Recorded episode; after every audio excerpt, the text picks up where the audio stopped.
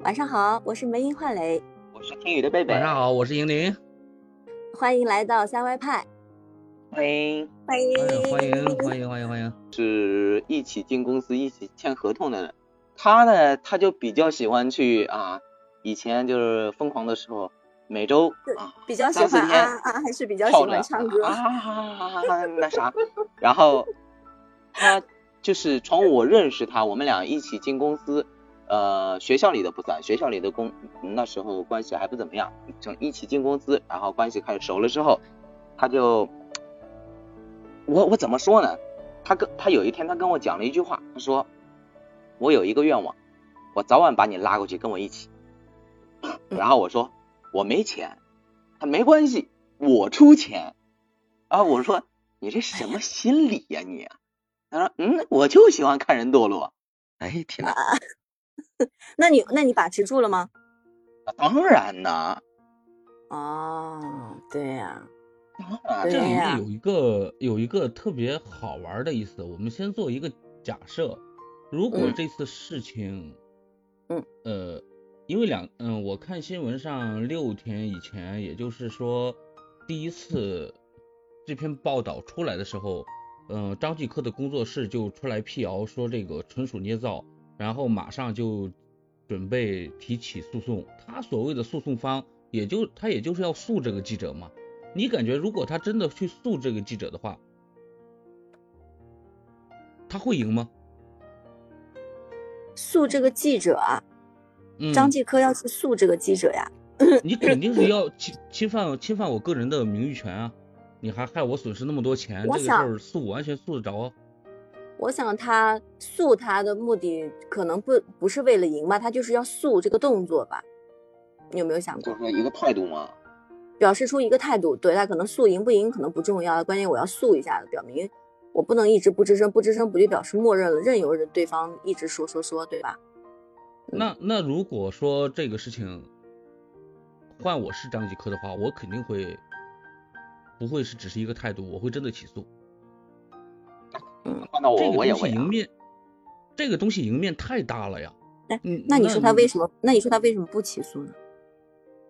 那他有没有起诉？嗯现在没有没有任何没有任何的嗯新闻方就是显示张继科这边的工作室，包括他的代理律师方不会起诉这件事情。我感觉这个事情会起诉的，嗯，因为这个事情我想啊，如果如果记者，如果这个记者他真的做了这样的事情，他一定是做好了充足的心理准备和证据准备的吧？人家也不会轻易的随随便便的去把这个事情说出来。嗯，他他他他应该知道这个事情的后果是什么。吧对，我觉得既然他做，但是这个这个证据方他从哪儿他他能从哪儿来呢？哎，他不是出示了他那个什么，就证明他说的是事实啊。呃，他他这个借款，嗯，五百万的借款，什么什么那个借条现在在网上流传那一版应该就是真的，里面连一个借款人的姓名都没有填，那一栏是空着的呀，对吗？那照你这么这个东西说就没法证明这个是他的。对啊，你没法证明是他的呀。一个一个，在我看来完全就是无效。你就这样没我我我给你打一个嗯借条，我借你两千块钱，我就说那呃金借到，然后空着，然后现金两千元，然后下面署上银铃，署上署上我的身份证号，署署上名字，署上日期嗯。之后，嗯。我按上我手印，这张这张借条也不具备任何法律效应。对，你就是真具备法律效应，这个这个借条我也是可以不还的呀。也就是说，这个借贷关系根本就是在不成立的，更何况它的利率还超过了我们国家规定的法律利率啊。嗯。第二个关键点，他就是说当时他他那个泄露他前女友这个视频这个事情，嗯，那谁来给他证明呢？这个这个他的前女友方会会站出来说，确实我们当时拍了这样的视频，并且我知道这个视频是被是被那个他拿去做过抵押，他会这说这话吗？已经七天整整过去了七天，这个事情至至今为止，呃，他前女友这一方没有站出来发出任何的声音。我嗯我觉得他以后他也不会发出这这样声音。再说这种事，如果没你作为一个女方的话，嗯，你会把这个事情来，就是来对簿公堂的时候出来作证，证明有这个事情吗？那要看事情发生到什么程度。你我现在完全不，我站在什么角度上，我必须要把这个东西拿出来，我自己要出来替谁说话？我出来，对啊呃，提供作证，我替谁说话？我为什么要替他说话呢？对不对？对啊，我我干嘛莫名其妙的我再去接接自己的这个事情，然后毁毁毁毁坏，打乱我自己平静的生活，毁坏我的名声呢？再把这个事情再拿出来让大家再再重拾一遍，让我原来不知道的人还继续知道下去啊，甚至还把自己的东西再被人扒出来给人看，我干嘛呀？那我这么做我肯定要有要有目的的，我我我的目的是什么？我想不通。对啊，现我干呃现在就完全没有目的的情况下，也就是说，不管是你的选择，还是就是当时他的前女友的选择，都是不会出面作证来证实这个事情的。那你你想一下，作为一个官官方的话，他更不可能出具这些东西啊，他更不可能为了一个记者去出具这些东西，证明这个事情在七年前我们在四年前我们的审判当中确实有这样的视频跟照片，我们愿意提供这些东西，这不疯了吗？不可能啊！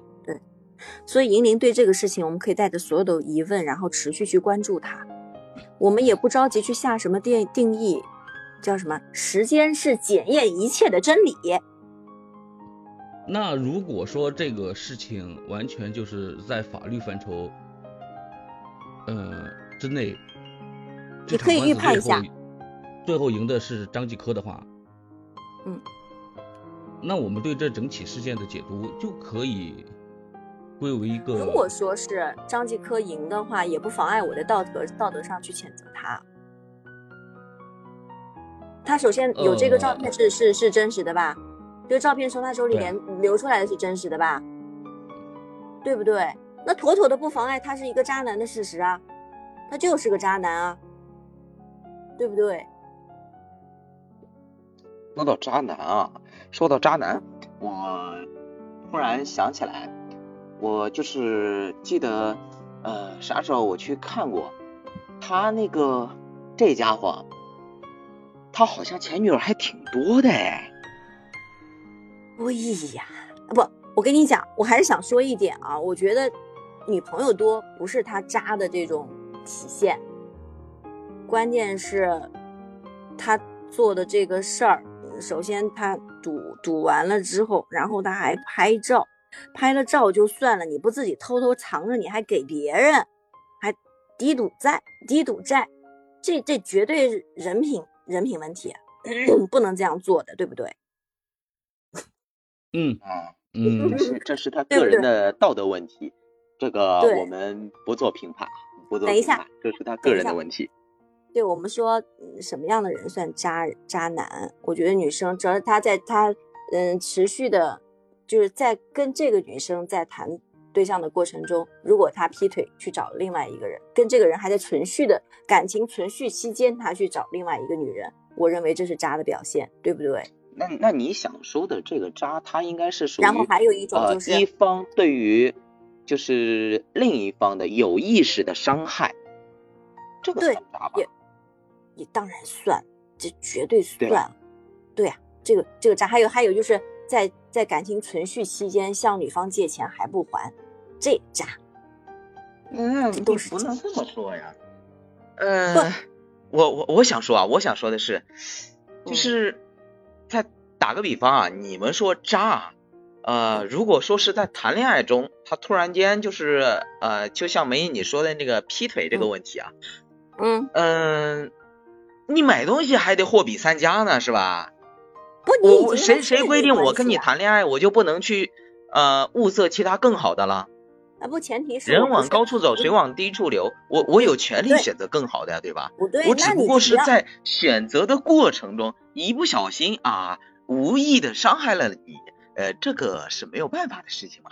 啊不注意注意注意，啥玩意儿？就是人家已经说了啊，啥玩意儿？你不对，我说的是你们已经确定男女朋友关系，感情在进行中的过程中，你又你在你们的感情已经确定了之后，在这个存续的过程中发展过程中，你又去跟别的女生这种呃不清不楚、不明不白呃发展另外一段关系，那不就是劈腿吗？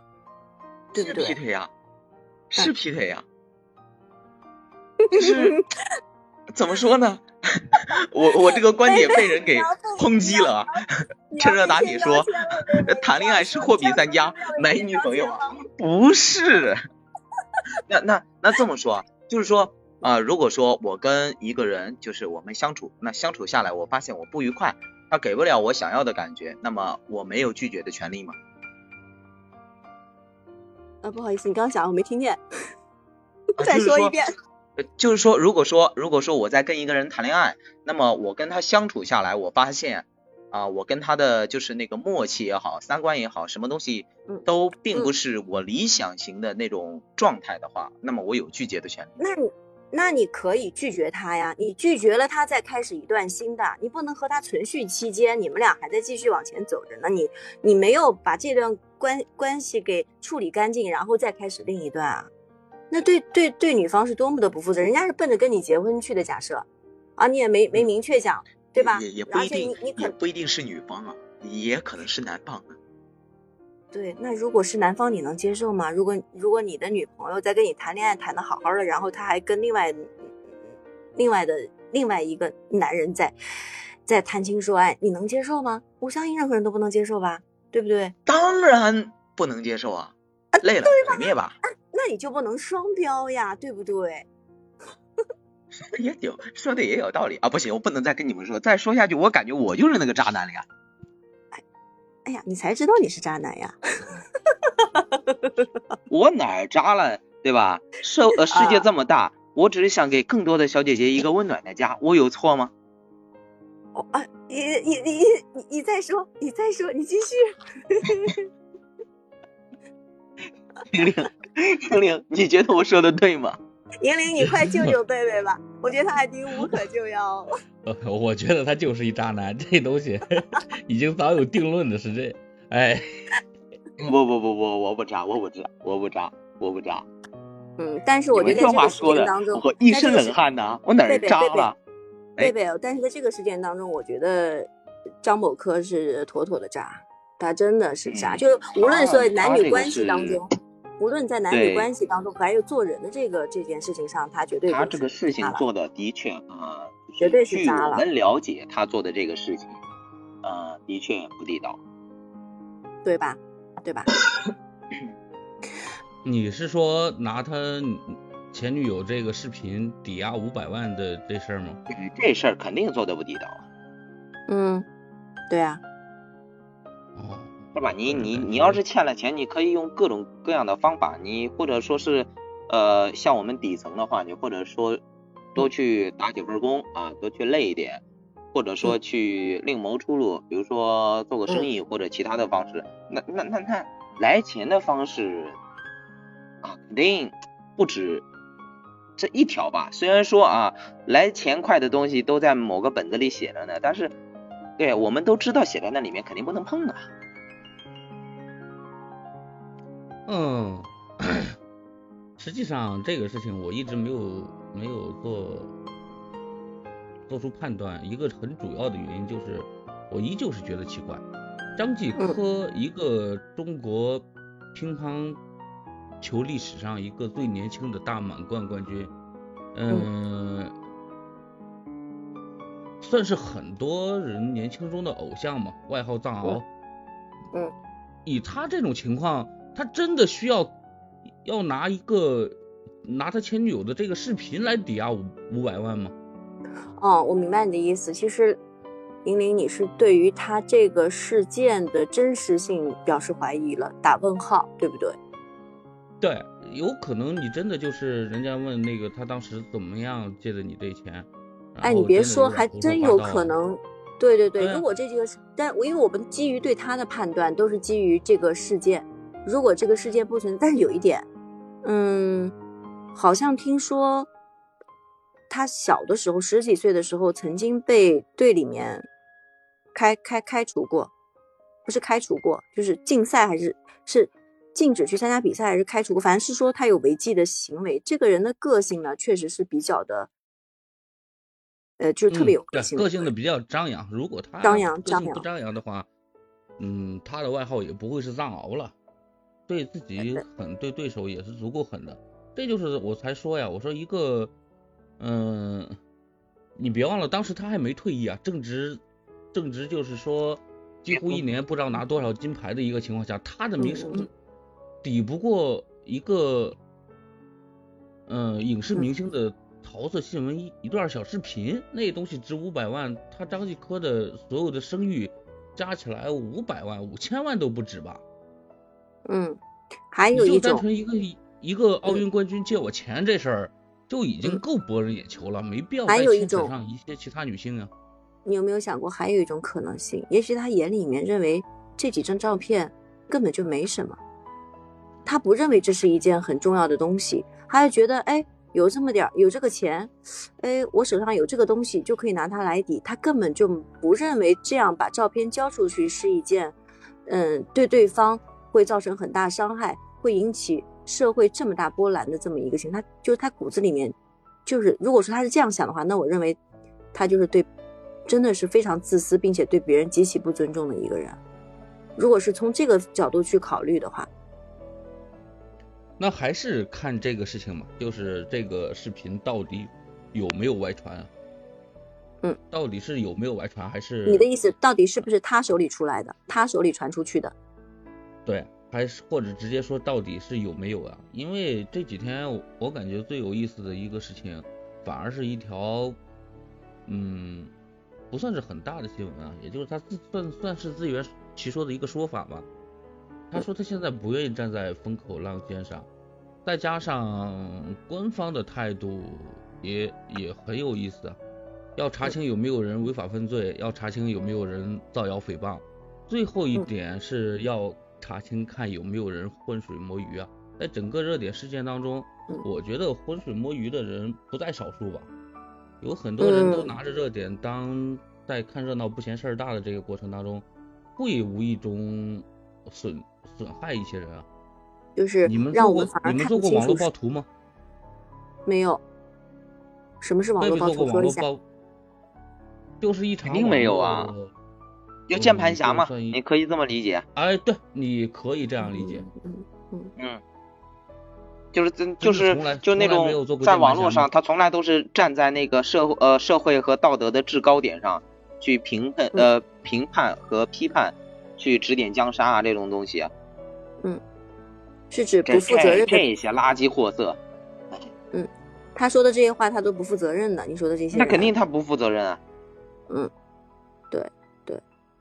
就键盘侠那嗯种，真的是，唉，不知道该怎么说。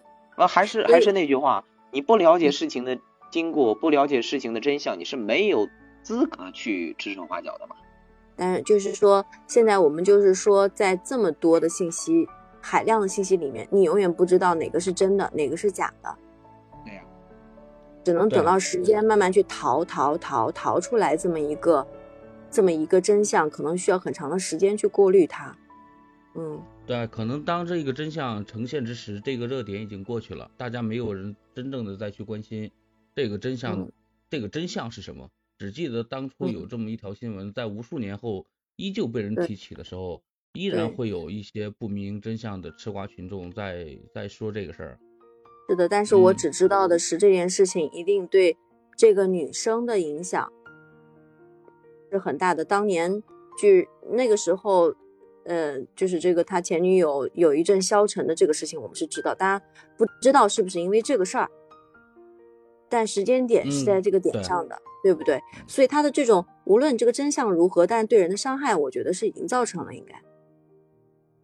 嗯，如果这条新闻到最后对簿公堂的时候，女方嗯站出来是嗯挺张继科这方面的话，这个事情就更好玩了。那就那就真的那就是 拭目以待吧。那为什么为什么会出现这样一个有这么多人浑水摸鱼，或者说这么多人甘愿当键盘侠的这样一个情况呢？要知道，当年我们的亚洲飞人差点让这些键盘侠给毁掉的呀，嗯，那种恐怖我们大家应该都见识过呀。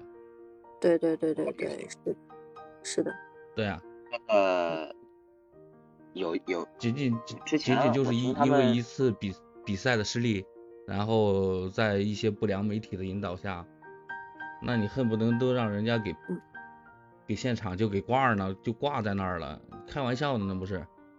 所以我们在这样的网络时代，大大家尽量保持一个冷静的心态，尽量不要去随便的去喷，是吧？对，对，尽量随便的去评判。嗯，尽量保持一个冷静的一个状态，不要轻易的去去去相信什么，当个旁观者。对，嗯这也是我们今天是说的，这也是我们今天这期。节目做这期节目主要想表达的一个事情，对，一个想表达的一个观点在这边。嗯不管是自自媒体也好，还是一些传统媒体也好啊，你就包括这个记者来也好，就这这件事情当尘埃落定以后，不管是张继科这方面的过错，还是真的就是他有那个造谣诽谤的嫌疑，这场东西由自然由法律来评定嘛。这个事情让我感觉到比较，嗯，比较不太平的一个点，反而就是在于这个记者。嗯，因为大家都是普通民众，都是抱着一个吃瓜的心态在关注这个事情，他又利用了，就像梅英这种心里是有存在有正义感跟同情心的东西，被这种媒体的用来引导情绪，然后到最后你可能就是错了之后，他只不过一句对不起，这个事情也就过了。现在我们得到的所有的资讯。目前来看都是不完整的呀，并且我们作为一个普通吃瓜群众，也没有能力去做对这件事情做做任何的调查，凭借的也不过就是只字片语来做出判断。嗯，这个时候以道德的名义开始对当事者进行无情的攻击，包括现在我看有好多呃各种各种自媒体也好，或或者是说一些网红吧。也开始进行各种的、嗯、呃侮辱和谩骂，嗯，就整个加入了这一场网暴大军当中啊。那他们到时候作为这场暴力的、嗯、这场集体暴力的参与者，他们一点错没有吗？嗯，他们有没有错？这个东西，他们自己是不会承认的。嗯。所以网络也是一个双双刃剑。如果在大家信息都不发达的时候，这些事情我们可能，你有没有想过，有可能真相更不容易被爆出来？正是因为有了网络，虽然它会有这个叫什么，会有非常非常多的负面或假的东西在里面，但是它因为公开了，所以会不会真相反而更容易被？不会被掩藏呢，不会被掩藏，对不对？对对。但是你要相信一点，我觉得大家现在其实，嗯，因为这么多年下来了，从这个互联网开始到现在多少几十年了，大家其实也越来越成熟了，面对这些事情也会就是冷静的人会越来越多呀。嗯，确实，哎，你们是确实的。你们有没有听过一个词叫？找存在感，嗯，也许他们这些这些人啊，就是属于那种现实生活中啊，就反正他在网上当键盘侠嘛，现实中肯定也不怎么地吧。现实中他觉得过得不如意，那么在网络上啊夸夸其谈，指点江山啊，开始找一些所谓的存在感。就像我们打游戏的时候，有一些人明明很菜啊。他偏偏就是要哎哎，你得听我的，哎，我让你怎么地你就怎么地啊，我说的是对的，那得得得得得，类似的这种东西，也许他就是闲的那啥疼啊，找存找那个存在感。嗯嗯，可是一些、啊就是、一些一些大 V 跟网红，他们不缺少流量呀，也不缺少粉丝，他们这种存在感刷的有必要吗？在这么一个大的所谓的大的社会热点话题之下，他们就是义无反顾的投身到这个这个评论当中去，是不是多少有一点儿、嗯？那我我就我就想，他们这些人，那如果说你真正理智的人，他们是不会去啊去发表评论啊什么东西的，他们最好就是事不关己高高挂起。那么像莹莹你刚刚说说的所说的那些啊所谓的网红。他们就是，哎，怎么说呢？去蹭个热度，赚个脏脏钱。嗯，对，我感觉是这样啊。应该应该就是想蹭个热度而已，嗯，应该只是想蹭个热度而已。至于自己的言论会不会对别人造成伤害啊，什么东西啊，他们是不会在乎的，钱到位了。嗯，对啊，对啊，是这样子的。嗯嗯，在这个互联网时代之下啊，这个舆论反转的事情真的可太多了。嗯，每每每场热点事件的背后都不缺啪啪打脸打得生疼的人。对啊，你有些人看热闹不嫌事大，有些人就热衷于起哄，当然也有人是严谨理性的，这就是互联网虚拟社会真实的中生态嘛。现实社会的文明，我感觉还是要延伸到网络这个虚拟社会，这样才嗯。有真正的说让正义向善的力量它得以生长的地方。对，嗯，但是我们处在这种不断向前进，对吧？嗯，互联网这个社会，我们是无无无法无法避免的情况下，我觉得只会一切越来越完善，一切都是越来越好的。嗯，人人们也会越来越越理智，对吧？